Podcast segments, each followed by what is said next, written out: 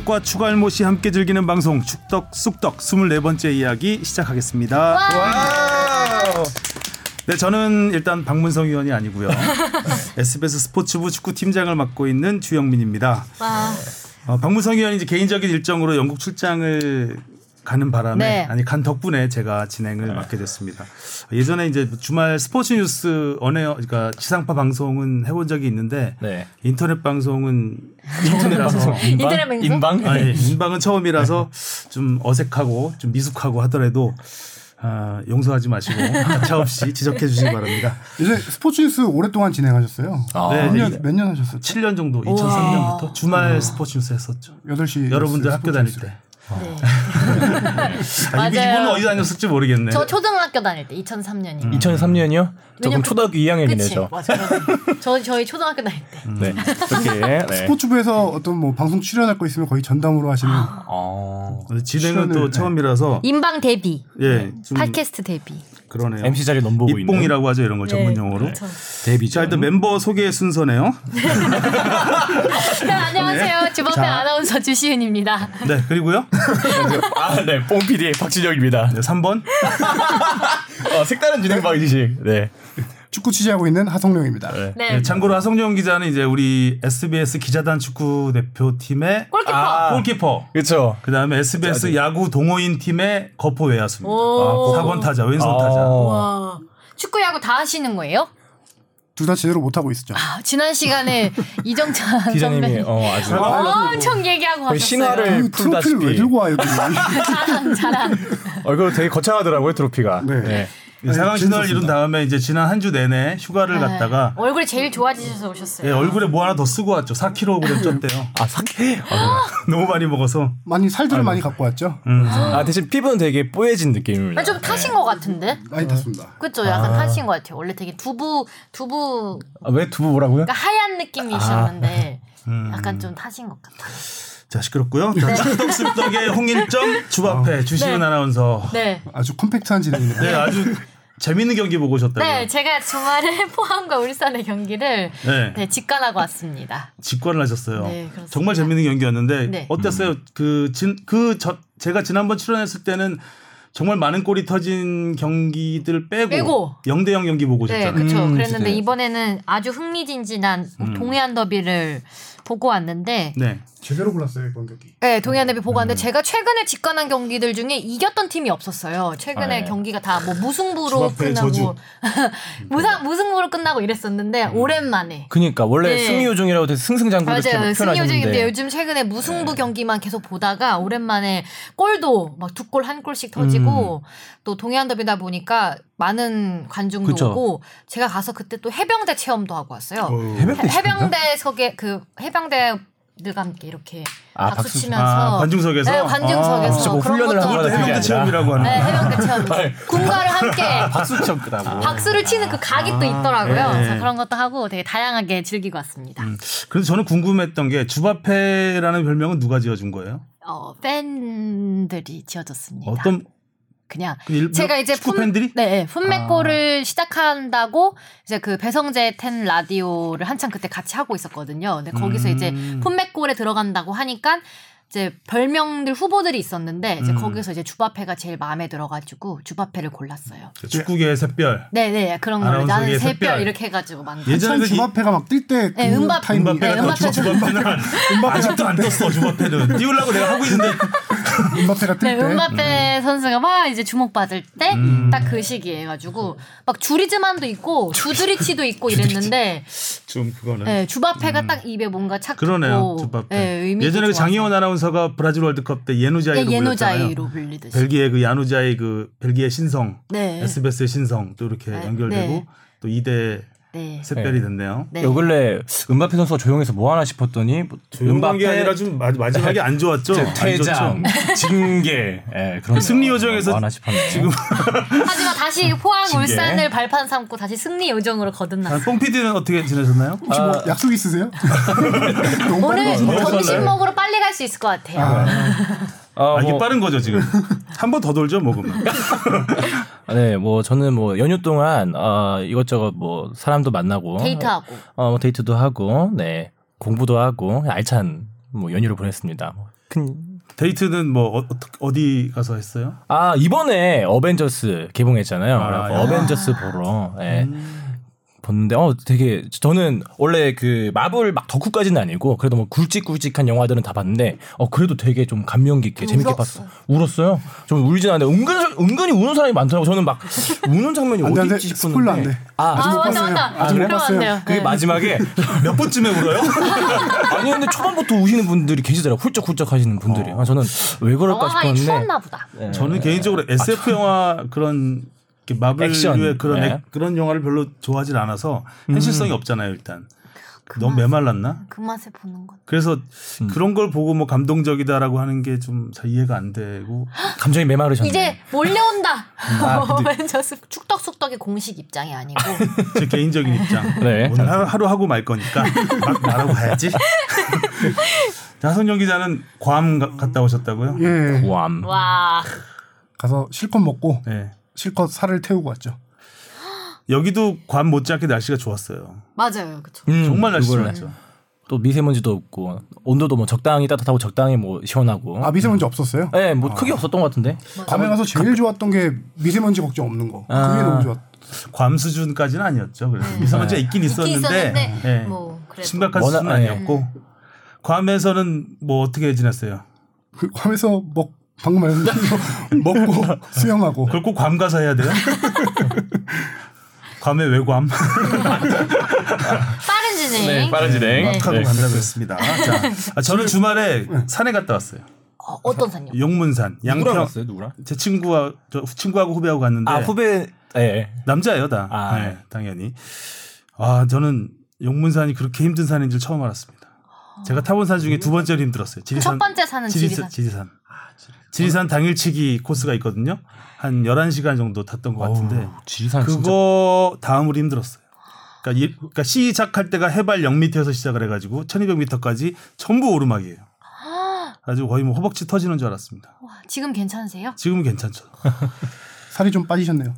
반대로 일로, 일로 다 넘어간 것 같은. 느낌. 자 이제 첫 소식을 시작해도 될까요? 네. 빠르지 않나요?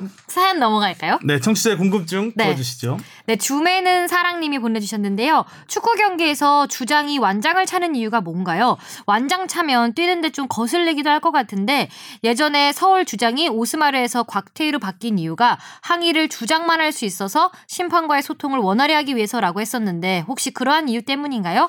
아니면 경기장에서 주장임을 드러내야 할 특별한 이유가 있는 건가요? 라고 보내주셨습니다. 네, 주장 완장을 왜 한 명이 차서 그 사람이 그러니까 주장 완장의 의미가 무엇인지를 물어보는 거겠죠. 그러니까 그라운드 안에서의 주장을 물어보는 거예요. 팀 주장이 아니고. 자, 그래서 여기 질문하신 거에 대한 답변을 먼저 드리면은 항의를 주장만 할 수 있다라는 것은 모두 뭐 많은 사람들이 그렇게 알고 있는 것 같은데 이거는 좀 팩트가 아닙니다. 어... 피파 규정에 따르면 어떠한 선수도 주장을 포함해서 어떠한 선수도 심판 판정에 항의는 할 수 없어요. 근데 이제 보통 심판들이 어 양 팀 양 팀 선수들에게 전달할 사항이 있다거나 뭐 인지를 이렇게 알릴 게 있다라고 할 경우 의사소통 창구가 대화 창구가 이제 주장이기 때문에 주장을 불러서 얘기하는 경우가 많은데 그러다 보니까 주장 경기 중에 이제 항의를 하면 안 되지만 주장들이 하는 건 어느 정도 안무적으로 좀 받아주는 편이 있는 거죠. 네, 주장과 의사소통을 해야 되는 편이니까. 근데 주장도 만약에 심각하게 항의하거나 폭언을 하거나 그러면은 당연히 문제가 되고요. 그 주장의 역할 이라고 하면은 크게 두 가지 있는데요. 음. 어, 일단은 경기 시작 전에 맨 앞에 서서 입장을 해서 선수들을 이끌고 들어오죠. 음. 그게 주장의 한 역할 중에 하나고요. 제일 중요한 거는 그 킥오프 전에 동전 던지기. 동전 던지기에서 진영과 선축 이걸 결정하는 게 음. 주장의 역할이고 경기 전에 뭐 펜던트나 이런 거 교환하고 그런 역할들이죠. 주장이라고 해서 뭐 특별하게 경기 중에 특별한 롤이 있다거나 그런 건뭐 네. 팀 이 끌고 그런 것밖에 없습니다. 아, 네. 골키퍼도 주장을 하고 네. 그 최전방 스트라이커도 하고 수비수도 하고 뭐 포지션에는 아무 상관이 없고 주장을 누가 해도 상관이 없어요. 왜냐하면 심판이 이 선수가 주장이다라고만 알고만 있으면 되는 거니까. 사실상 뭐 얼굴 마담이고 딱히 더 하는 건 없는 거네요. 그러면. 뭐 그라운드에서 예를 들어 뭐 코칭 스태프가 이렇게 전달 사항이 있으면 지시를 하는 경우가 있긴 있지만 음. 뭐 경기가 진행 중인 상황에서는 뭐 감독님이나 코치님들이 가까이 있는 선수 불러서 얘기하지 주장 저 멀리 있는데 불러서 얘기하거나 뭐 만약에 반칙 상황에서 경기가 잠깐 중단된 상황이면 그렇게 할 수 있어도 그러지 않고서는 그냥 가까운 선수 불러서 얘기하잖아요. 그래도 이제 아무래도 이제 팀에서 좀 중심이 되는 선수들이 많이 맞죠. 또 그 이름값도 좀 있고 그쵸. 그 얼굴 마담이라는 표현이 좀 조금 천박하긴 하지만 꼭 틀린 말은 아니에요. 하는 일이 뭐 크게 없는 거 다른 스포츠 같은 경우 이렇게 주장 완장 차는 경우가 있나요? 없지 않나요? 거의 그렇죠. 다른 뭐. 스포츠에는 그러니까 뭐 이- 야구 같은 경우는 야구 메이저리그에서는 C를 보스턴 보스턴에 하고 이제, 뭐. 아. 예. 이제 베리 농구. 같은 경우는 이제 C자 쓰기도 하고 C자 쓰기도 예. 하죠. 캡틴이란 뜻이거든요. 예. 그런 식의 표시를 하죠. 근데 주장도 약간 트렌드가 있어요. 예전 같은 경우는 뭐 말씀하신 대로 골키퍼나 수비수 음. 들이 주장을 좀 많이 했었어요. 팀을. 리, 예, leading하고 해야 되는 경우가 많으니까. 근데 뭐 어, 요새 요즘 아니고 몇 년 전 트렌드가 이제 공격수들도 그렇죠. 많이 해요. 호날두, 메시 이런 선수들이 많이 그렇죠, 그렇죠. 손흥민 선수도 주장을 하고 있고 네. 또 이제 팀의 주장과 그라운드의 주장은 또 다르죠. 팀의 주장은 여- 나름 역할이 좀 크죠. 선수단을 이끌어 가야 되는 그 중간 역할을 하는 거고 이제 그라운드에서는 이제 그런 역할을 하는 것이고 꼭 저는- 팀의 주장이 꼭 선발로 못 나가면 주장이 못 되는 네, 거니까 네. 예, 다르죠. 그럼 나간 선수 중에 주장 완장을 차고 하는 거예요. 네. 교체할 때 주장 한장 채워주고 채워주고. 하잖아요. 그죠? 자 궁금한 사연 어디로 보내면 되나요? 네, fb 골뱅이 sbs.co.kr로 많이 많이 보내주시면 네, 여러분 됩니다. 메일도 많이 보내주시고 저희 팟빵에 댓글도 많이 달아주시고 하트도 많이 눌러주시고 하시면 감사하겠습니다. 좋아요나 구독은 안 누르나요? 아 좋아요 구독은 저희한테 아 뭐 좋아요 구독도 있긴 한데 네. 예, 뭐다 여러모로 다 좋은 걸로 해주시면 좋겠습니다. 네. 네. 댓글 많이 달아주세요. 자, 첫 소식.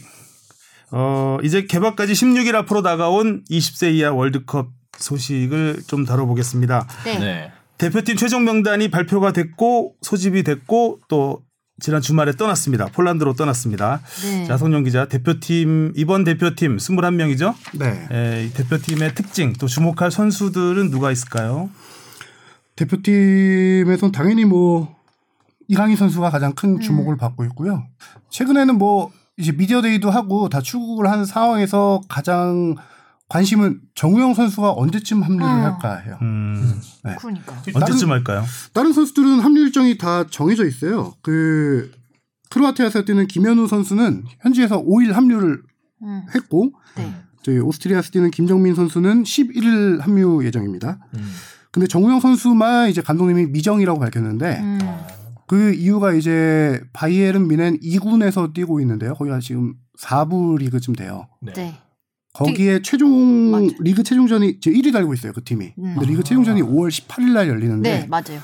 그게 그 4부 리그 팀 간에 또 승, 승격. 승강, 승격 네, 그게 플레이오프가 있다고. 있는데 그 일정이 정확히 좀 봐야긴 하는데 우리 1차전 일정이랑 비슷해요. 5월 네, 22일, 맞아요. 5월 26일. 네. 그래서 정정용 감독이 그 바이에른 미넨을 직접 가서 음. 구단도 만나고 선수와 얘기를 한 결과 우리 SBS와 인터뷰에서 따로 좀 한 얘기가 있는데 1차전은 확실히 못 뛸 것 같다. 그래서 아. 1차전 이후에나 합류할 것 같다라고 예상을 하고 있어요.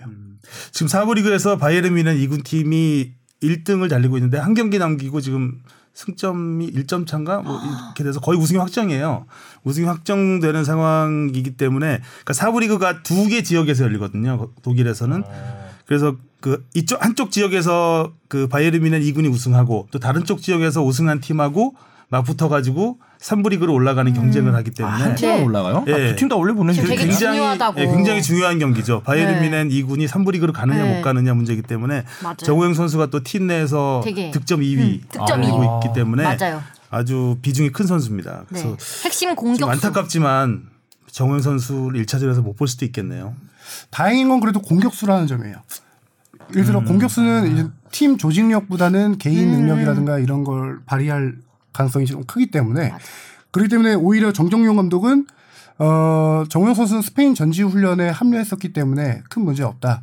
수비수인 김현우 선수가 빨리 합류한 게 자기는 너무 다행이다라고 얘기를 하고 있어요. 수비 조직력을 남은 기간 동안 꽉 잡아야 또 공격 되거든요. 최전방 공격 라인에는 우리 조영욱이라든가 전세진 같은 선수들이 또 음. 있으니까 네. K리거 출신들이 있기 때문에 어, 잘 막아줄 걸로 음. 빈 공간을 막아줄 것으로 생각을 합니다.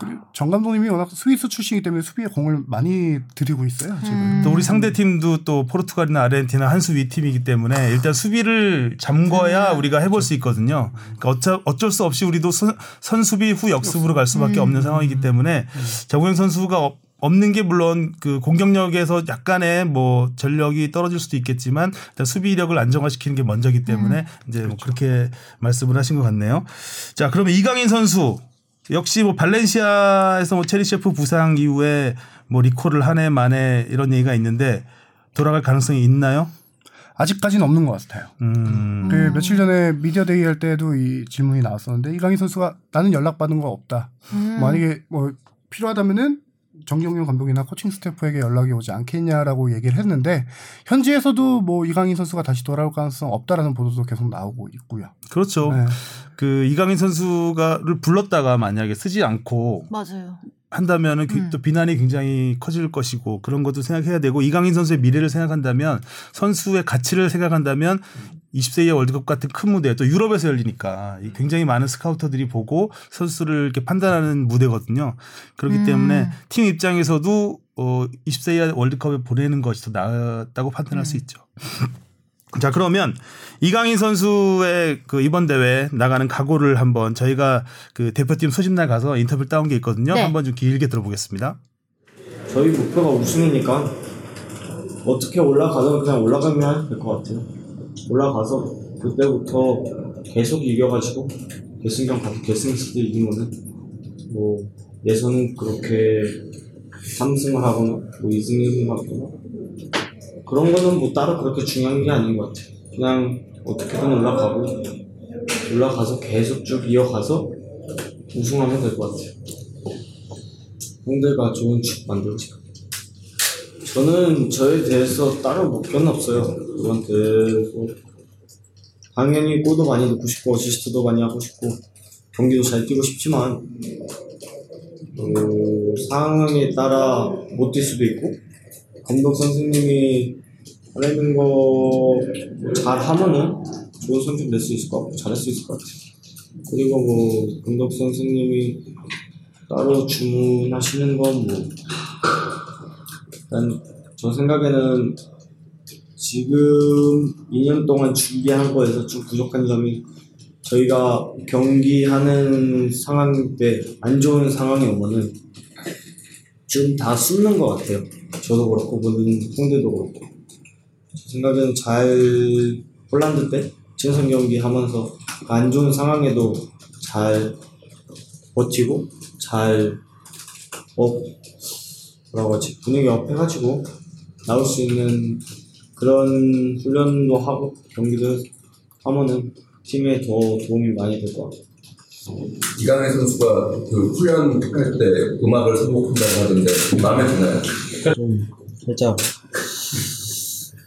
좀 마음에 들지 않는데 그렇게 열심히 해서 준비해서 또 나오니까 또안 안 들어줄 수도 없고 근데 또 옛, 강희가 옛날 노래가 되게 많아요 그래서 아 옛날에 이런 노래도 있었지 이런 생각을 좀 많이 들게 해줘서 예를 들면 뭐가 좀 옛날 뭐 막 엄청 옛날 막 붉은 노을 막 그런 노래도 제가 잘 알지도 못하는 그런 노래도 막 잘 알고. 근데 한 번씩 그런 것도 최근 들어 들으니까 좋더라고 오늘부터 노래 안 틀 겁니다.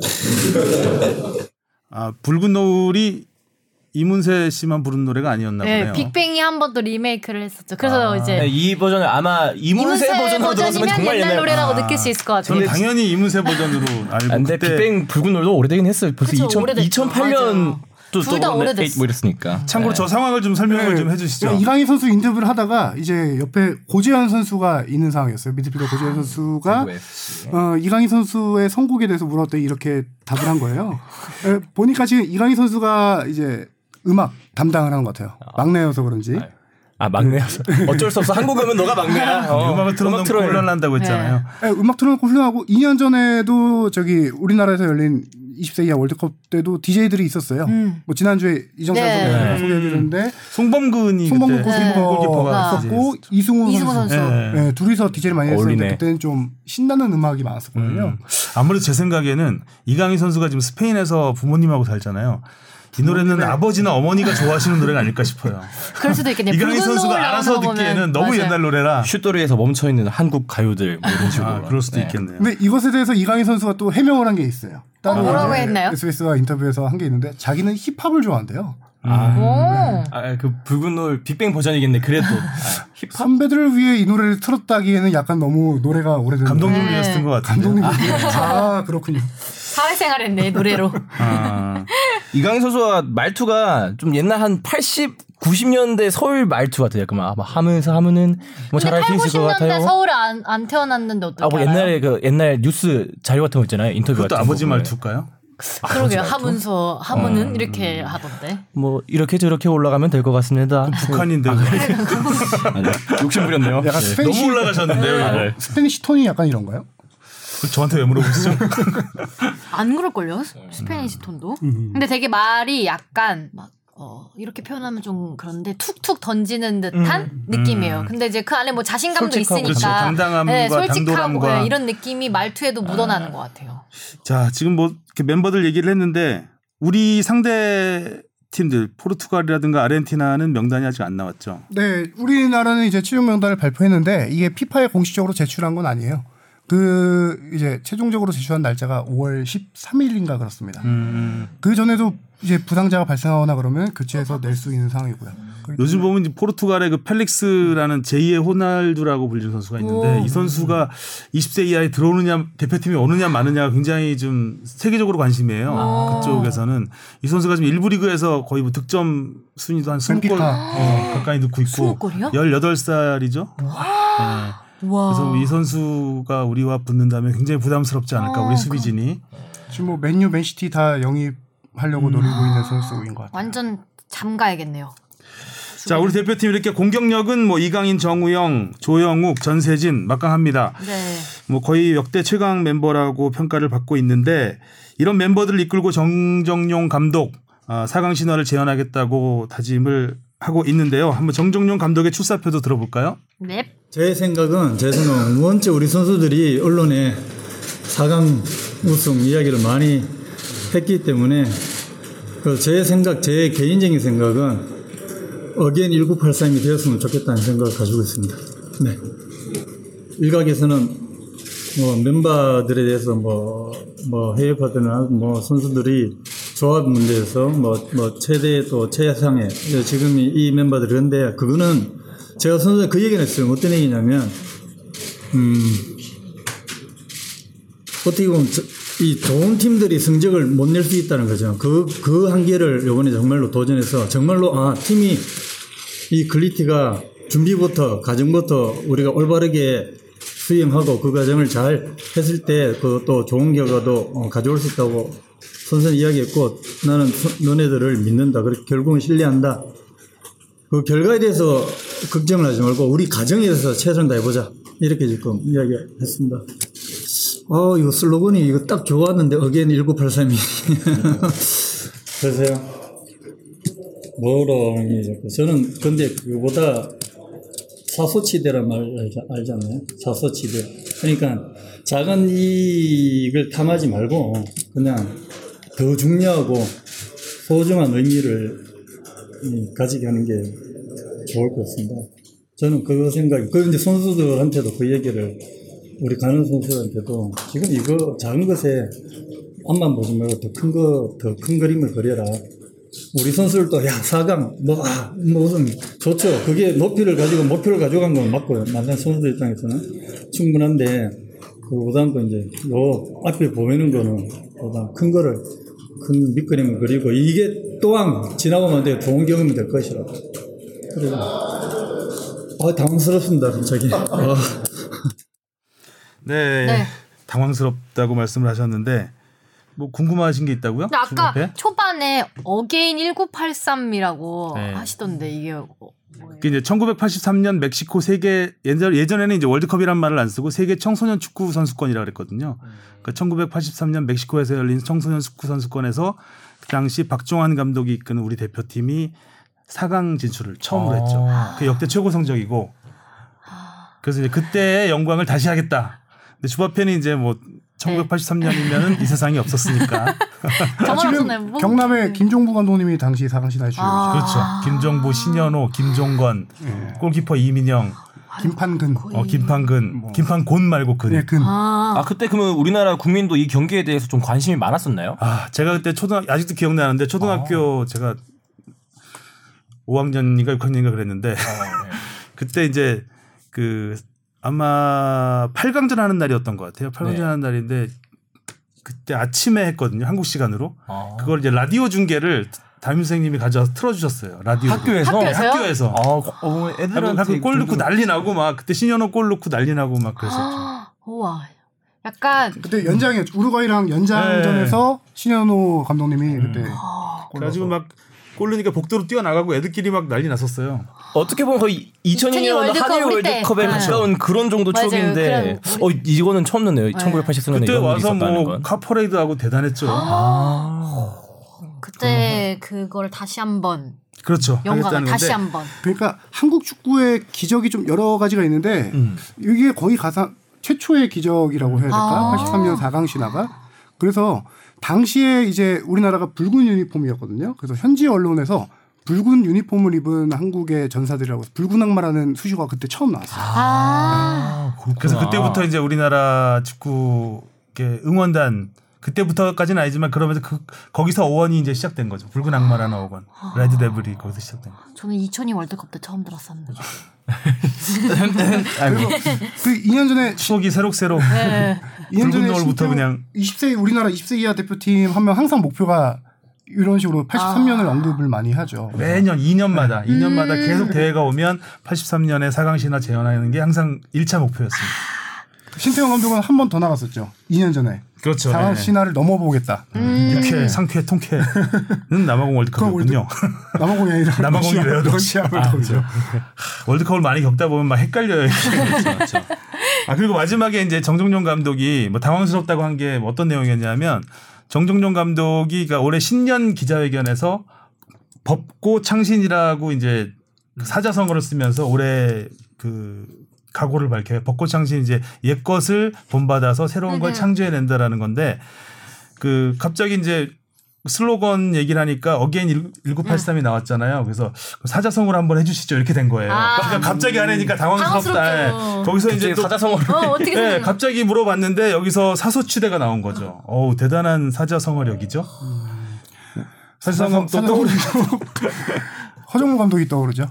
왜? 혹시 아 잘 모르세요? 네. 아 이게 남아공 월드컵. 제가 이거 생각하느라고 네, 네. 사자성어 생각하느라고 남아공 월드컵이라 했는데 당시에 허정무 감독이 그야말로 사자성어로 이렇게 모든 출사표를 다 경기를 앞두고 사자성어로 다 도배를 했어요. 그 당시에 좀 찾아봤는데 호시탐탐, 호시탐. 아, 다 사자성어였습니까? 네, 호시우보, 호시, 어, 호시를 호랑이처럼. 쳐다보고 소처럼 천천히 움직이면서 이제 먹이를 잡는다라는 거고 파부 침주 이게 16강 앞두고 그게- 우루과이야 그렇죠. 제일 유명했죠. 네, 파부 침주 파부 침주. 파부침주 사자성어를 그러니까 많이 좋아하시네. 네, 밥 그러니까 찾아 사자성어 책들 있잖아요. 어플도 있을 거예요 아마. 그거 많이 보시. 전날 참 찾아보시나 보다.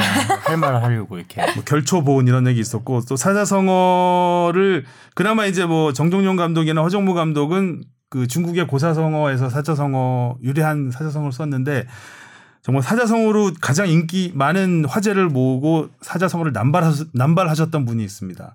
그 프로농구 삼성의 안준호 감독이라고 예전에 2009년에 이분이 쓰셨던 사자성어들을 몇 개 재밌는 걸 보면 황금분할, 결사항전, 무한도전, 다다익선 그리고 서울에서 그때 서울 삼성이었잖아요. 서울까지 와서 결승전을 결승까지 가겠다고 해서 서울 찬가. 어. 그러니까 네 글자 네 글자인데 고사성어에 네, 있는 네. 건 아니고 나름 있게 좀 위트 있게 근데 이렇게 뭔가 감독님들 이런 걸 잡아주면 기자분 기자들이 뭔가 쓰기에 좋지 않아요? 재밌죠. 그렇죠. 네. 되게 딱 뭔가 컨셉도 있고. 그러니까 서로 서로 이렇게 계속 up, up되면서 이렇게 네. 왔다 갔다 주고 받는 되게 거죠. 좋을 것 같아요. 뭐 그냥 열심히 하겠습니다. 이런 맞습니다. 거보다는 예. 그런 답을 원하죠 네, 사실. 이런 게 훨씬 위트 있고. 이래 오래오래 기억에 남고 네. 지금도 얘기가 되잖아요. 네. 오래전 얘기인데. 아예 물어볼 때 그래서 사자성어로 얘기해달라고 말을 하네. 네. 기자 입장에선 제목 나오고 딱 좋죠. 그러니까 좋죠. 제목 만들기 딱 좋을 것 같아요. 올해의 사자성어. 자, 사자성어 공부해봤고요. 네. 자, 그 다음에는 K리그 소식 정리해 보겠습니다. 네. 주먹회 일단 10라운드 경기 결과를 한번 쭉 말씀드릴게요. 대구와 상주의 경기는 대구가 1대 0으로 대구의 승리로 끝이 났고 포항과 울산의 경기는 2대 1 포항에 포항이 이겼습니다. 그리고 제주와 경남은 제주가 2대 0으로 첫 승을 거뒀고요. 성남과 전북의 경기는 0대 0 무승부. 그리고 수원과 서울 슈퍼매치는 1대 1 무승부. 강원과 인천의 경기는 강원이 1대 0으로 이겼습니다. 아 정말 재미있는 더비들이 많았어요. 네, 어린이날을 맞아서 있고. 날씨도 정말 좋고 맞아요. 경기도 정말 재미있었습니다. 음. 아 뭐 주요 경기 몇 경기 살펴보겠습니다. 주바페가 갔다 왔던 포항과 울산, 울산. 아, 포항 동해안 2대 1로 더비. 이겼습니다. 161번째 동해안 더비. 그렇기도 하고 뭐 이번에 이제 감독 포항에선 감독 교체가 있어서 네. 스토리도 네. 네, 있었죠. 김기독 감독 2연승이에요 벌써. 네, 그러게요. 이상하게 맞아요. 바뀌고 나니까 이게 뭐 흔히 말하는 허니문 기간인지 뭔지는 모르겠는데 승리를 좀 챙기고 있긴 하더라고요 예상 밖으로 저는. 어떻게 보세요, 하성룡 기자는? 감독 어, 교체의 효과, 감독 효과를 이게 정말 뭔가가 바뀌어서 된 거예요? 아니면 순간적인 충격파일까요? 제가 봤을 때 뭔가 바뀌었습니다. 그렇죠. 뭔가 제일 중요한 게 김승대 선수의 활용법이 달라졌어요. 네. 최순호 감독 시절과 비교해서 근데 김승대 선수가 와, 네. 그때 이제 제가 봤을 땐 포메이션이 4-2-3, 4-2-3-1이고 김승대 선수가 이제 원톱으로 나왔는데 실질적으로 그라운드에서 뛰는 걸 그렇죠. 보니까 그냥 free role로 네. 막 뛰어다니던데요. 왼쪽 갔다 오른쪽 갔다가 미드필더 내려왔다가 그래서 어, 원톱 아닌가요? 이랬는데 그러니까 제로톱에 가까워요. 예전에 네. 황선홍 감독이 한참 포항의 전성기 이끌 시절에 많이 있었던 전술인데 이게 이제 최순호 감독 얘기를 좀 해봐야 이게 비교가 될 것 같은데요. 우리가 축덕쑥덕에서 워낙 최순호 감독의 네. 전술에 대해서 좀 많이 네, 얘기를 얘기했었죠. 했었잖아요. 데이비드 선수를 원톱에 딱 박아놓고 최전방 내려오는. 박스 안에 있어. 네, 네. 싸워줘야지. 어. 그런 스타일이었는데 그러니까 최순호 감독은 포지션에 따른 포지셔닝을 중시하는 감독이에요. 최전방은 최전방에 있어야 되고 음, 중앙 미드필더는 중앙 중앙 미드필더에서 딱. 공을 뿌려주는 역할을 해야 음. 되고 그래서 김승대 선수를 어떻게 활용을 했냐면은 shadow도 아니고 약간 플레이메이커식으로 썼어요. 음. 근데 그게 김승대 선수가 가장 뭐 감독님의 전술을 비판하는 건 아니지만 선수의 개인적 성향을 보면은 김승대 선수는 아까 말한 대로 free role 때 별명이 line breaker예요. 네, 네. 라인을 음. 깨고 들어가는 움직임 이런 활 이런 게 좋은 선수인데 최순호 감독님의 포지셔닝에 따르면은 자기 어그 중앙 미드필더에서 들어가지 못하고 공만 뿌려주는 스타일을 하다 보니까 잘 맞지 않았던 거예요. 네, 완전 free role이더라고요. 근데 최순호 감독님도 그 어, 당연히 아셨겠지만 제 개인적으로 추측으로 하고는 최순호 감독님이 데이비드 선수를 데려왔으니 음, 이 선수로 써야 되고. 써야 되고 이 선수가 이제 터져주길 기대하고 하다 보니까 그 전술을 좀 음. 고집을 했던 것 같아요. 네. 사실 뭐 항간에는 그 전술 보고 좀 너무 옛날 축구 아니냐 뭐 그런 그렇죠. 비판도 좀 많이 있었었죠. 네. 그 스타일로 잘하셨거든요. 최순호 감독이 최전방의 박스 안에서 굉장히 잘하셨거든요. 그렇기 때문에 이제 자기가 해왔던 그거를 이제 적용시키려다 보니까 요즘 축구하고는 조금 안 맞는 부분이 있었죠. 요즘에는 그 아무래도 미드필더가 중심이 되잖아요. 음. 요즘 축구는 이제 너무 스트라이커 타겟형 스트라이커 를 고집하다 보니까 그 스타일이 많이 달라진 것 같고 굉장히 빨라졌다는 느낌. 음, 네, 네, 경기 네, 진짜. 빨라졌어요. 특히 첫 골 넣을 때 그 김승대 선수 제가 시간 재봤는데 골키퍼가 잡고부터 이진현 선수 골 될 때까지 15초. 음. 그러니까 패스 세 번에 김승대 line breaking 딱 해갖고 주고 이진현 넣고. 네. 아 그거는 아주 멋있었습니다. 맨시티 같은 느낌의 그 그렇죠. 패스 축구. 음. 아니 뭐 그 이번 경기 전체적으로 총평한다면은 방금 맨시티라고 하셨는데 동해안 더비가 저는 EPL 보는 것처럼 속도감이 진짜 네, 빨랐어요. 진짜 네. 빨랐어요. 속도감이. 밀물 썰물 그냥 네. 아주 너무 재밌었죠. 왜냐면 그 신진호 선수가 첫 골 넣고 선제골 넣고 얼마 안 돼서 바로 이진현 선수가 음, 네. 맞아요. 바로 골을 넣었잖아요. 너무 흥미진진하더라고요. 김승대 선수 인터뷰 하셨다면서요? 네, 끝나고 어떤 이제 내용 이던가요? 한 다음에 이제 어쨌든 결승골 넣은 거에 대해서도 얘기하고 또 감독 감독이 바뀐 후에 이제 2연승을 하게 됐는데 이제 뭐 앞으로 어떤 모습 더 보여줄 거냐 이제 이런 얘기를 했었는데 그 지금 제가 알기로 김승대 선수가 올 시즌도 모든 경기를 이제 FA컵만 부상으로 제외하고 안 뛰고 모든 경기를 선발 출전해서 풀타임을 소화했다고 하더라고요. 그래서 음. 그날도 얼굴이 시뻘겋게 달아오르고 땀이 막 음, 힘들지. 뚝뚝 그렇죠. 떨어뜨리면서 태양이 장렬하는 네. 하루였으니까. 근데 그렇게 하는데도 열- 열심히 하는 걸 보고 그래도 또 공을 다 선수들이 잘해줘서 자기가 뭐 넣을 수 있었다 이렇게 말하는 걸 보면서 역시 인성도 좋은 선수구나라고. 생각했습니다. 아, 지난 시즌에도 K리그가 연말에 시상식 할 때 전 경기를 다 출전한 네. 선수들에게 상을 주는데 김승대 선수가 그 상을 아, 탔어요. 아. 2017년부터 철인이네요, 뭐라 철인. 하더라고요. 그렇죠. 근데 막판에 어 발가락 허리 뭐 이런 식으로 안 좋은 부위가 많았는데도 음. 계속 경기에 나갔었거든요. 그, 맞아. 그날도 뛰다가 좀 절뚝였는데도 아. 약간 절뚝이는데도 그냥 뛰, 뛰더라고요. 진짜 투지가 되게 네. 투지가 대단한 선수예요. 음. 그런데 이 경기에서 이제 옥에 티라고 한다면은 네. 그 마지막에 아. 핸드볼 VAR 판정 논란이 음. 좀 있었습니다. 당시 상황을 좀 어떻게 설명 좀 해주실래요? 당시 주니오 선수가 왼쪽으로 돌파를 하다가 어 크로스를 네. 크로스인지 슈팅인지 올렸는데 그게 이제 포항 선수의 팔에 맞은 거죠. 네. 뭐 슬로우 비디오로 봐도 팔에 명확하게 맞았는데 주심이 비디오 판독을 해서 핸드볼이 아니다. 네. 네. 그냥 코너킥을 인정을 했던 경우가 있었죠. 저는 개인적으로 그러니까 제, 제 생각을 얘기하면 전 핸드볼을 불었어야 맞다고 보거든요. 음. 제가 보는 느낌, 제 생각은 어떻게 보세요, 한성영 기자는? 어 아, 실질적으로 뭐 어, 프리미어리그 해외 축구든 국내 축구든 그런 경우 크로스가 손에 맞아서 핸드볼 페널티킥을 주는 경우가 많이 있었어요. 음. 네, 저도 이 정도는 충분히 페널티킥 줘도 된다라고 생각했어요. 근데 이거는 조금 이제 개인적인 생각일 뿐 한 일반화할 수 없는 게 심판의 주관적인 판단이거든요. 네. 그러니까 주심이 가서. 모니터를 봤단 네, 말이에요. 봤어요. 보고 결정했기 VR 때문에 쪽.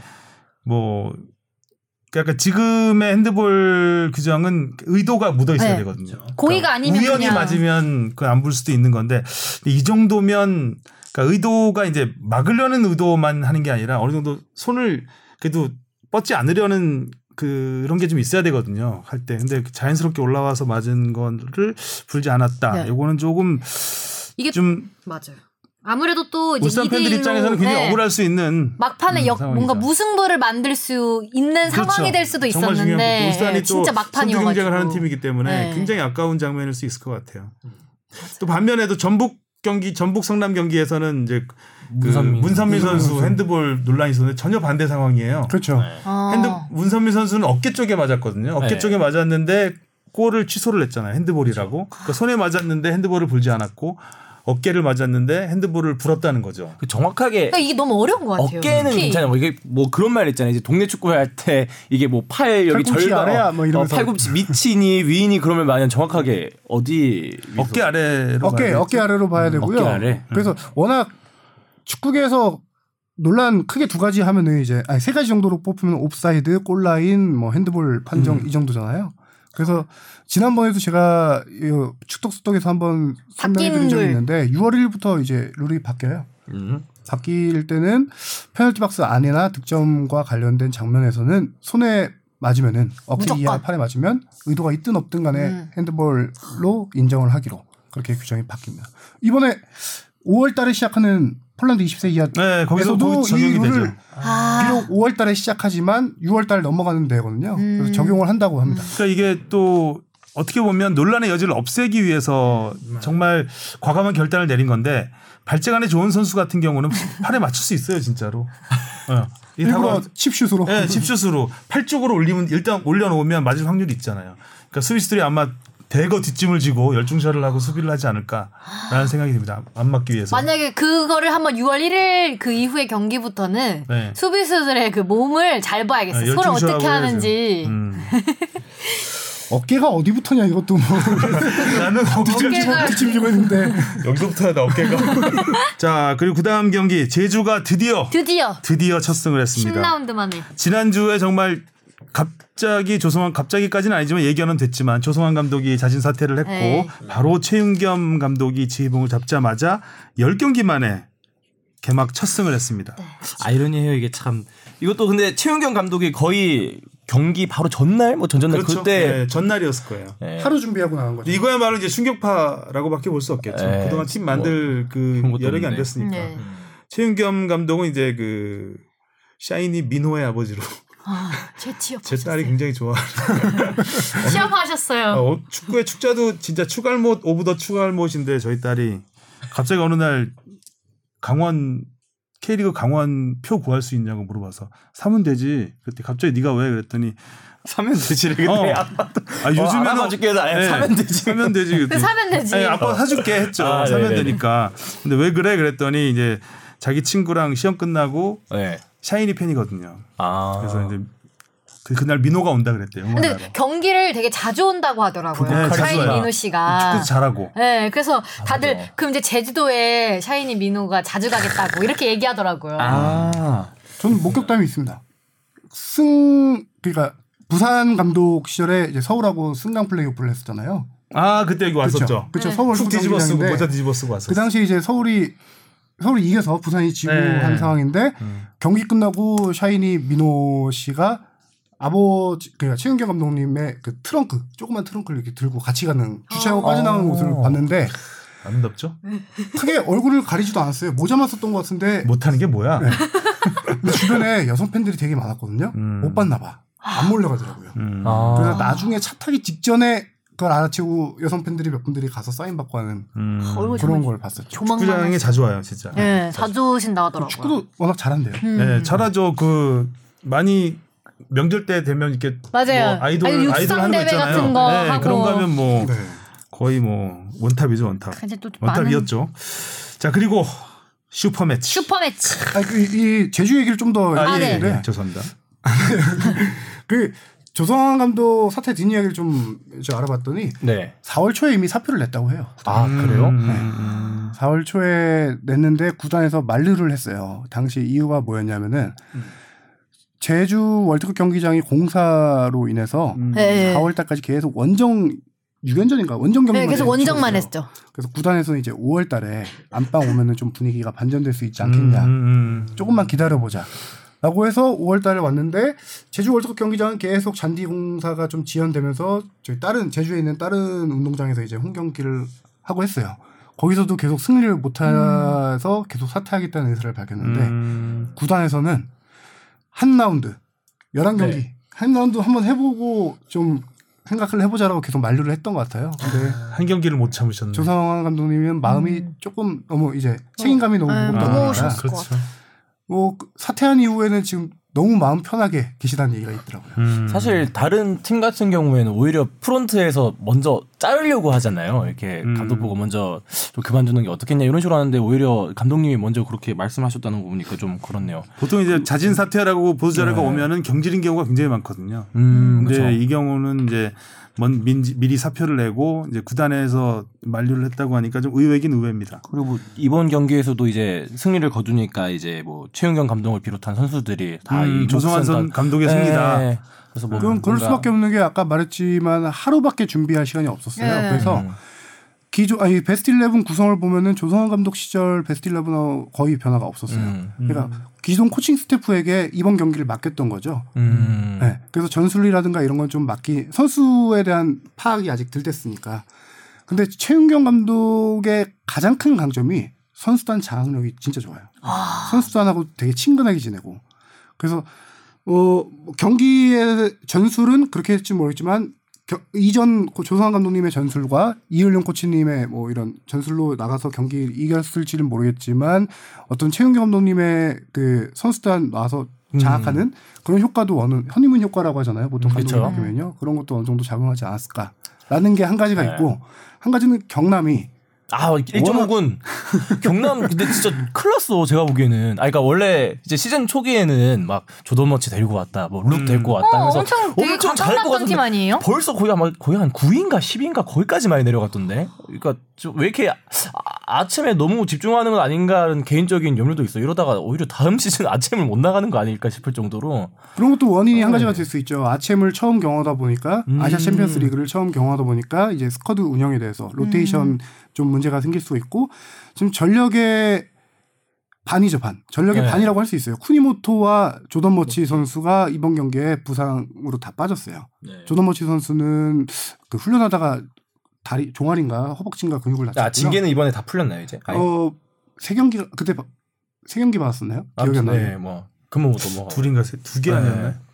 또 기억이 부상을. 당했군요. 네. 그러면 제가 그때 여기 축덕수도에서 얘기했던 것 같은데 기억이 안 나네요. 헷갈립니다.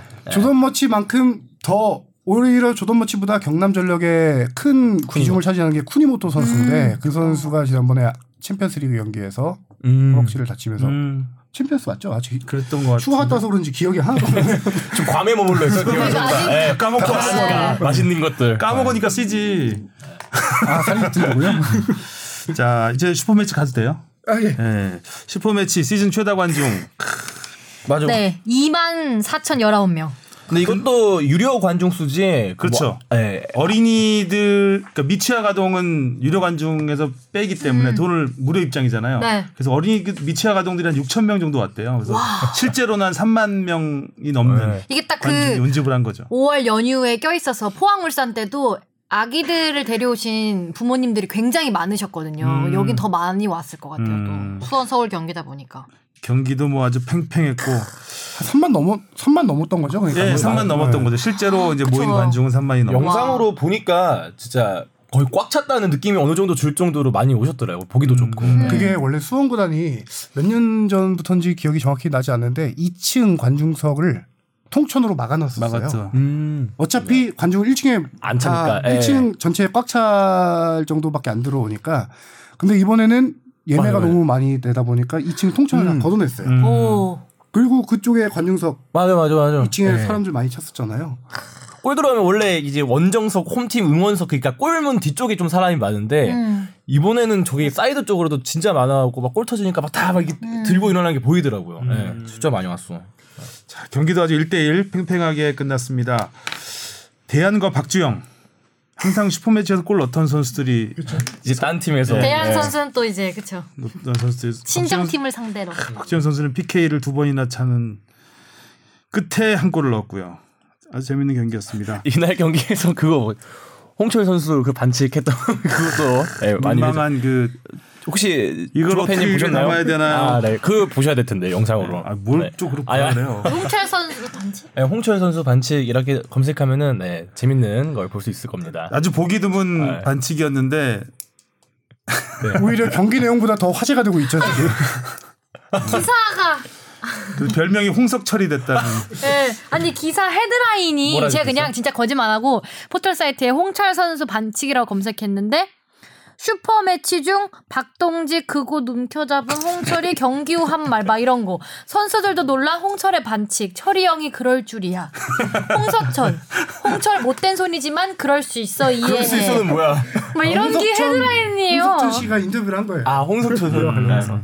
아 자, 그래요 그거는 이제 개인적으로 찾아보시 기로 하고 말을 근데- 이어가기가 네. 예.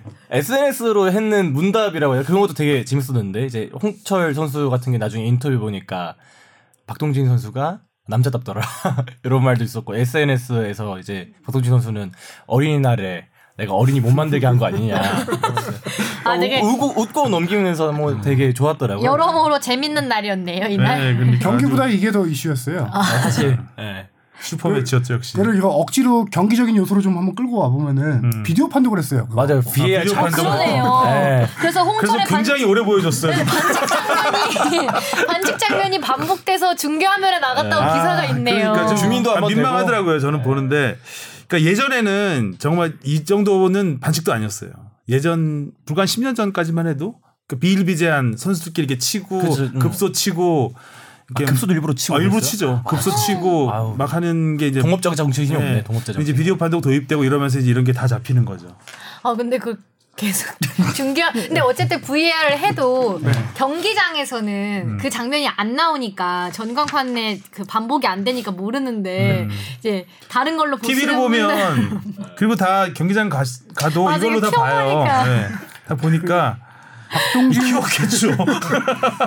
서울 박동진 선수의 남모를 아픔이 이제 만천하에 공개된. 그러니까 아. 굉장히 아파하더라고요. 근데 그것도. 홍철 선수가 이제 주심이 가서 뭐라니까 수긍해. 그게 너무 웃기더라. 네, 네, 저- 제가 했습니다. 선수가 퇴장당할까봐 조마조마했대요. 네 맞아요 경고로 끝났다고 하는데 네. 본인도 아 걸렸구나라고 생각을 했던 것 같아요. 그래서 저도 궁금해서 연맹에다 이 사항을 확인해봤어요. 이게 과연 비디오 판독 사항이냐? 어, 왜냐하면 비디오 판독은 네 가지 경우에 하거든요. 이제 그렇죠. 퇴장 상황, 네 그다음에 옵사이드, 음. 뭐또 경고가 경고사 아니 경고가 누구 다른 선수에게 잘못 적용될 경우 음. 한 가지 또 뭐였죠, 팀장님? 네가 해. 옵사이드. 어. 옵사이드 아까 했네. 했어. 아까 했네. 골골 골 판독 골 판독이었나? 그런 경우가 있는데 이게 무슨 상황일까라고 해서 연맹에다 질의를 해봤더니 퇴장 상황에 대해서 비디오 판독을 한 거예요. 아 퇴장 받을 만해. 네. 잘못하면은. 그래서 홍철 선수도 퇴장 비디오 판독이 들어가니까 퇴장 받을까봐 조마조마했던 거였는데. 그래서 저는 저도 이제 퇴장 상황에서 비디오 판독한다는 걸 알고 있었는데 비디오 판독에서 저는 퇴장 상황에서 비디오 판독을 하면 퇴장이냐 아니냐를 결정하는 거라고 생각했거든요. 근데 경고를 주길래 어 저거 아, 퇴장 상황에 대해서 판독을 하고 경고를 주는 경우는 또 뭐야? 라고 저는 의아해했는데 경고를 줄 수 있다고 하더라고요. 아. 물어보니까. 근데 퇴장은 일단 안 했는데 경고는 줘요. 음. 근데 이제 일단 비디오 판독을 하면 퇴장이냐 아니냐를 아, 하는 걸로 저는 알고 있었거든요. 그리고 아. 지금까지 비디오 판독을 했을 때는 퇴장을 시키거나 안 시키거나 아. 둘 중에 그렇죠. 하나지 네. 경고를 주고 끝내는 경우는 전 처음 본 것 같아서 경고를 좀 줘야겠다고. 판단했나? 어떻게 굉장히 고민했을 것 같아요. 이- 아, 주심도 고민 많이 했을 거예요. 네. 아, 옐로 정도면 적당했다. 아니, 주심도 너 옐로 아 옐로우니까 네. 장면이 옐로우니까 오히려 빨간 딱지 아니에요? 아, 주심도 비디오 판독하면서 슬쩍 미소를 지었다는 댓글도 있더라고요. 아. 아, 정말. 아이고, 아까 아이고. 우리 오전에 와서 네. 하성영 씨하고 저하고 아, 선배 이야기는 좀 민망하죠. 그래서 그래 민망하다 하지 말자. 근데 하는데 바로 계속 끄집어내갖고 하지 이런- 말자는 얘기 다 이런 했어. 얘기를. 해야지. 무슨 아니, 바로? 질문해서. 하나 안 하고 다 했어요. 자, 그건 안 하겠습니다. 네. 자, 경, 경기 진짜 재밌었어요. 네, 재밌었어요. 네, 그러니까 양팀 역시 슈퍼매치. 양팀 슈팅 수가 축구는 슈퍼매치. 30개였어요. 예. 양팀 와. 슈팅 수가. 그 만사다 만사. 그러니까요. 경기가 이렇게 재미 사람들 많이 오니까 재밌고 또 사람들 불러오잖아요. 이 얘기는 하고 싶은데 네. 지난 시즌 뭐 그 정도까지만 해도 이제 양 팀 다 성적이 안 좋았었잖아요. 스타 플레이어들도 많이 빠져나가고 그래서 슈퍼 매치의 어떤 그 명성? 어, 명성이 좀 많이 낮았었고 그래서 슬퍼 매치라고도 불리기, 불리게 됐어요. 아, 아, 끝나고 술퍼 매치도 되고. 내가 얼마나 자꾸 이렇게 조용해지냐. 이번에는 정말 안 할게요. 다음 주부터 아니. 누가 아니, 한대요? 근데 보통 이런 중요한 경기 더비 같은 경우는 지게 될 경우 후유증이 상당히 커요. 음. 그래서 성적에 연연하다 보면은 지지 않으려고 하는 경기가 많거든요. 더비 같은 경우는. 음. 근데 이번에 동해안 더비도 그렇고 슈퍼매치도 그렇고 양팀 감독들이 경기 전 기자회견에서 무조건 공격 축구하겠다라고 네. 했거든요. 맞아요, 맞아요. 이번에 확실하게 더비의 묘미를 네. 한번 보여준 경기였죠. 그 맞아요. 그 그때 포항 선수가 다른 경기는 경기 하루 전에 합숙을 하는데 음, 이런 동해안 더비는 하면- 이틀 전에 합숙한대요. 선수들도 임하는 자세가 남다르다고 하더라고요. 사실 포항 그 지금은 이제 사퇴하셨지만 최순호 감독이 미디어데이에서 가장 신경 쓰는 게 이 동해안 더비라고 얘기를 했거든요. 아. 근데 동해안 더비를 앞두고 그만두셨죠. 네. 음. 자 이제 국내 축구 K리그는 여기까지 해보 하고 또 해축을- 예, 해축으로 넘어가겠습니다. 아 손흥민 선수 충격적입니다. 네, 주말 퇴장을 당하고 말았어요. 오늘까지 그러니까요. 왜 그랬어요? 설명을 좀 해주시죠 당시 상황을. 욱했죠 그냥. 근데 표정이 화가 많이 나 보이긴 했어요. 저는 보면서 아 마음 고생이 심했구나 진짜. 음. 어. 그러니까 다 자기 소년가작이잖아요. 어떻게 보면 지금 혼자서 다 이끌어가는. 어. 슛할 사람이 없어. 골 그러니까 이제 자기의 책임감을 너무 느끼다 보니까 정말 골을 넣고 싶은데 막 계속 그냥 몸으로 치대니 평소에 안 그렇잖아요 손흥민 선수가. 네. 첫 번째 퇴장이죠 프리미어리그 데뷔 이후에. 네네 그렇죠. 그리고 아, 그래서 프리미어 안타까웠어. 한국인 선수 최초 퇴장이죠. 아, 음, 한 새로운 기록. 없었구나. 그리고 개인 통산으로는 프로에 데뷔한 이후에 독일에서 한번 퇴장당한 적이 있어서 두 번째. 더 영국 언론들도 이거에 대해서 보도를 많이 하는 이유가 손흥민 선수의 스마일, 미소에 대해서 많이 보도를 했었어요. 음. 근데 이런 선수가 이렇게 선수의 선수를 밀치는 행위를 했다는 거에 대해서도 영국 언론에서도 뭐 이거에 대해서 좀 관심 있게 조명을 하고 있고 그 이유에 대해서 이제 레르마 선수죠. 네. 네. 이 레르마 레르마. 선수가 슬로우 모션으로 보면 알겠지만 살짝 치죠. 등을 주먹으로 등을 쳤죠. 네. 그리고 공을 잡으려는 손흥민 선수의 손을 발, 손을 밟을 밟으려고. 뻔했죠. 네. 그 행위에 대해서도 영국 언론에서도 많이 이제 언급을 하고 있죠. 아, 아무튼 손흥민 선수 어려운 상황에서 크, 안타깝더라고요. 전반에 그것도 퇴장을 당해버리는 바람에 네. 그팀 전체 분위기가 그냥 완전히 망가져버리는 상황이 됐잖아요. 네, 그래서 또 네. 퇴장을 당하고 서로 뭐 그냥 어떻게 어- 어떻게 어떻게 버티다가 근데 결국 골을 먹더라고요. 네. 경기도 이날 또 그러니까 이- 져서 그래도 불행 중 다행인 게 우리 집 이웃집 아스날이 니가 가라 챔스가 돼가지고 네. 어, 거의 뭐 이제 챔스 티켓은 4위로 이제 사실상 거의 확정. 네. 음. 골득실 거의 이거 챔스 경쟁이 아니라 양보 경쟁 같아요. 그러니까 챔스 진출을. 당했어요 네. 토트넘이. 아니 아스날이 어. 드라마 만들려고 할지 몰라요. 혹시 유로파하고 갑자기 우승해서 또 챔스 갈 수 있으니까 그런 거 해주려고. 그러니까 유로파와 병행하다 보니 이틀 전인가 경기했잖아요 거의 음, 아니 네. 3일 전에 경기하고 바로 또 경기를 하다 보니까 체력적으로 많이 힘들었겠죠 아스날도 저는 이번에 이 손흥민 선수 이 퇴장 보면서 그런 거 있잖아요. 아 저 사람 진짜 화 안 내는데 제가 화나면은 진짜 화난 진짜 거다? 화난 거다. 그러면은 이거 손흥민 선수가 이날 뭐 아까 전에 말했다시피 본 모습가 이때까지 본 모습 중에 가장 이제 격하게 많이 온 것도 있었고 어 한편으로는 좀 아, 아쉬운 거는 이게 이승우 선수 같은 스타일이었으면은 누가 딱 쳤어. 그럼 바로 너빠져서 막 맞았다고 아. 이렇게 어필했을 텐데 맞아요. 손흥민 선수가 또 너무 순박하고 착한 거야. 그냥 이게 아유 씨 나한테 하니까 이건 자기도 밀쳤는데 이것도 레르마가 이거 머리도 좋아요. 바로 자빠져갖고 저는 개인적으로 레드 카드는 좀 심한 것 같더라고요. 사실 이렇게 선수들 간에 좀 밀치는 행동이 있었을 때는 그래도 뭐 옐로 카드 그 정도에서 주는 경우도 되게 많은데 바로 레드 카드 준 거는 좀 세지 않았나라는 좀 개인적인 생각은 있습니다. 근데 전체적인 틀로 보면 퇴장 당할 것 같은 생각이 들었어요 저는. 네. 음. 근데 이제 그 과정에서 뭐 레르마가 사실 자극을 많이 했잖아요. 그러니까요. 예, 네. 자극을 많이 했고 했기 때문에 레르마 둘 다 경고를 주고 끝낼 수도 있, 그럴 수도 있었겠다라는 음. 생각은 들더라고요. 나중에 자세히 보니까. 근데 그렇게 비디오 판독이 일단 없고 네. 프리미어리그에는 하기 때문에 주심이 이제 그 상황의 흐름 자체에서 봤을 때는 좀 손흥민이 과격했다라고 볼 수 있는 상황이죠. 그 행위만 놓고 보면은 심판의 주관에 따라서 경고를 말씀하신 대로 경고를 줄 수도 있는 상황 같은데 이게 왜 레드 카드가 나왔냐 파악을 해보면 이 전에 어 레르마 선수가 손흥민 선수의 진로를 방해해서 한번 손흥민 선수가 네, 네, 쓰러진 완전. 적이 있었어요. 네. 주심은 이거를 보복 행위로 본 것 같아요. 아. 보복 행위는 더 저기 중하게. 보거든요. 가중처벌을 봐서 음. 레드 카드를 줬는데 이제 토트넘에서 지금 외신 언론 보도 보니까 아직 징계는 안 나온 것 같은데 항소할 예정이라고 네, 하더라고요. 세 경기 얘기 나오더라고요. 네. 네. 세 경기 징계 세 경기까지 줄 정도의 반칙이었나 싶기는 해요. 그래서 충분히 토트넘에서 한번 따져볼 만한 일입니다. 그렇죠. 토트넘이 따진 근거는 이제 어 프리미어리그 규정 경, 그 퇴장으로 인해서 몇 경기 출장 정지 징계를 받냐 이 규정을 살펴보면은 음. 폭력적 행위나 심각한 파울 플레이로 퇴장이면 세 경기 출전 정지예요. 토트넘에서 언급하는 건 이게 폭력적인 행위였냐? 음. 밀치는 게 폭력적인 행위였을까? 너 나빴어 이 정도였는데. 예, 항의를 하는 거죠. 그래서 지금 토트넘에서는 뭐 당연히 퇴장을 물릴 수는 없고 이제 경기 징계 경기 수를 최대한 줄이는 게 가장 큰 목표일 텐데 요거를 이제 한 단계 전으로 돌리려면은 한 경기인가요? 두 경기겠구나. 아 이거 설명해 드릴게요. 네. 경고 누적으로 퇴장 당하거나 네. 경고 두 장을 받으면 퇴장되잖아요. 네. 한 경기에서 그리고 골이나 명백한 골 상황을 부정하게 막아 퇴장당하는 경우 음. 손으로 막는다거나 그쵸. 음. 그런 경우는 한 경기 출전 정지예요. 어. 그렇게 해서 퇴장당하면은 음.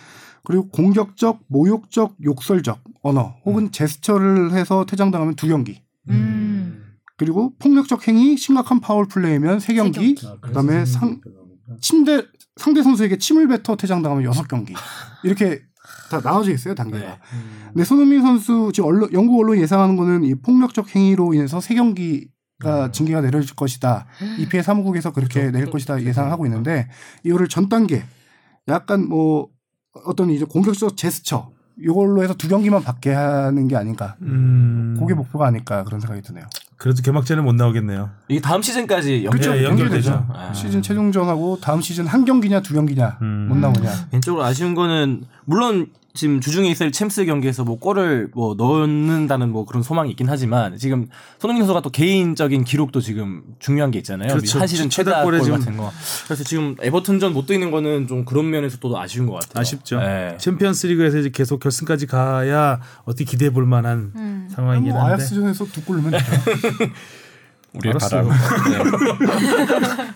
자, 이제는 챔피언스리그 4강 2차전 네. 손흥민 없이 1대 0으로 1차전은 졌지만 이번에는 좀 잘해봤으면 좋겠는데 약간 뭐 우리 손흥 우리에겐 좀 기분 좋은 소식이기도 한데 확실한지 모르겠지만 이런 보도가 있어요. 아약스의 그 핵심 미드필더인 하킴 지예흐. 지예흐. 예, 지예흐. 이 선수가 지금 16골 넣고 있는 선수거든요. 리그에서. 와우. 거의 핵심적인 미드필더고 또 마즈라위라는 미드필더 역시 주전 선수예요. 이두 네. 명이 그 이슬 무슬림이라서 라마단 기간에 이제 라마단 기간에 금식을 하겠다. 아, 아이고.